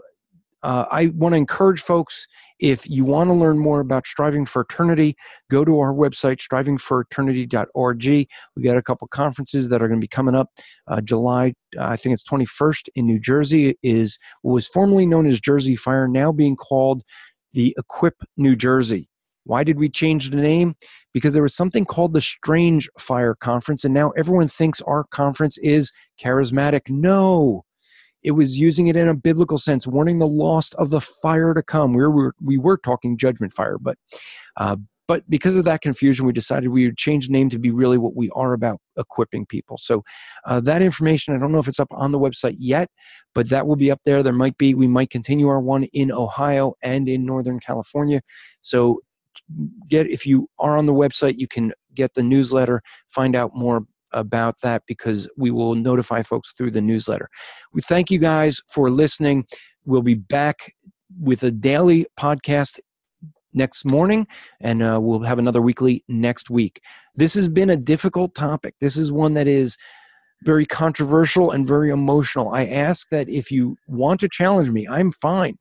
But challenge me with scripture, not your emotion. That's my one request. I've tried to address this by showing a different side also tried to address this by uh, addressing it with what scripture actually says and where i think this scripture is is dealing with this and so i want to say that if we look at that that we end up looking at this we have to think our way through this issue not feel our way through this issue so i challenge you to please consider thinking your way through this issue thanks for listening subscribe and share with your friends and write some a review on itunes for us if you would all right thank you very much This podcast is part of the Striving for Eternity ministry. For more content or to request a speaker or seminar to your church, go to strivingforeternity.org.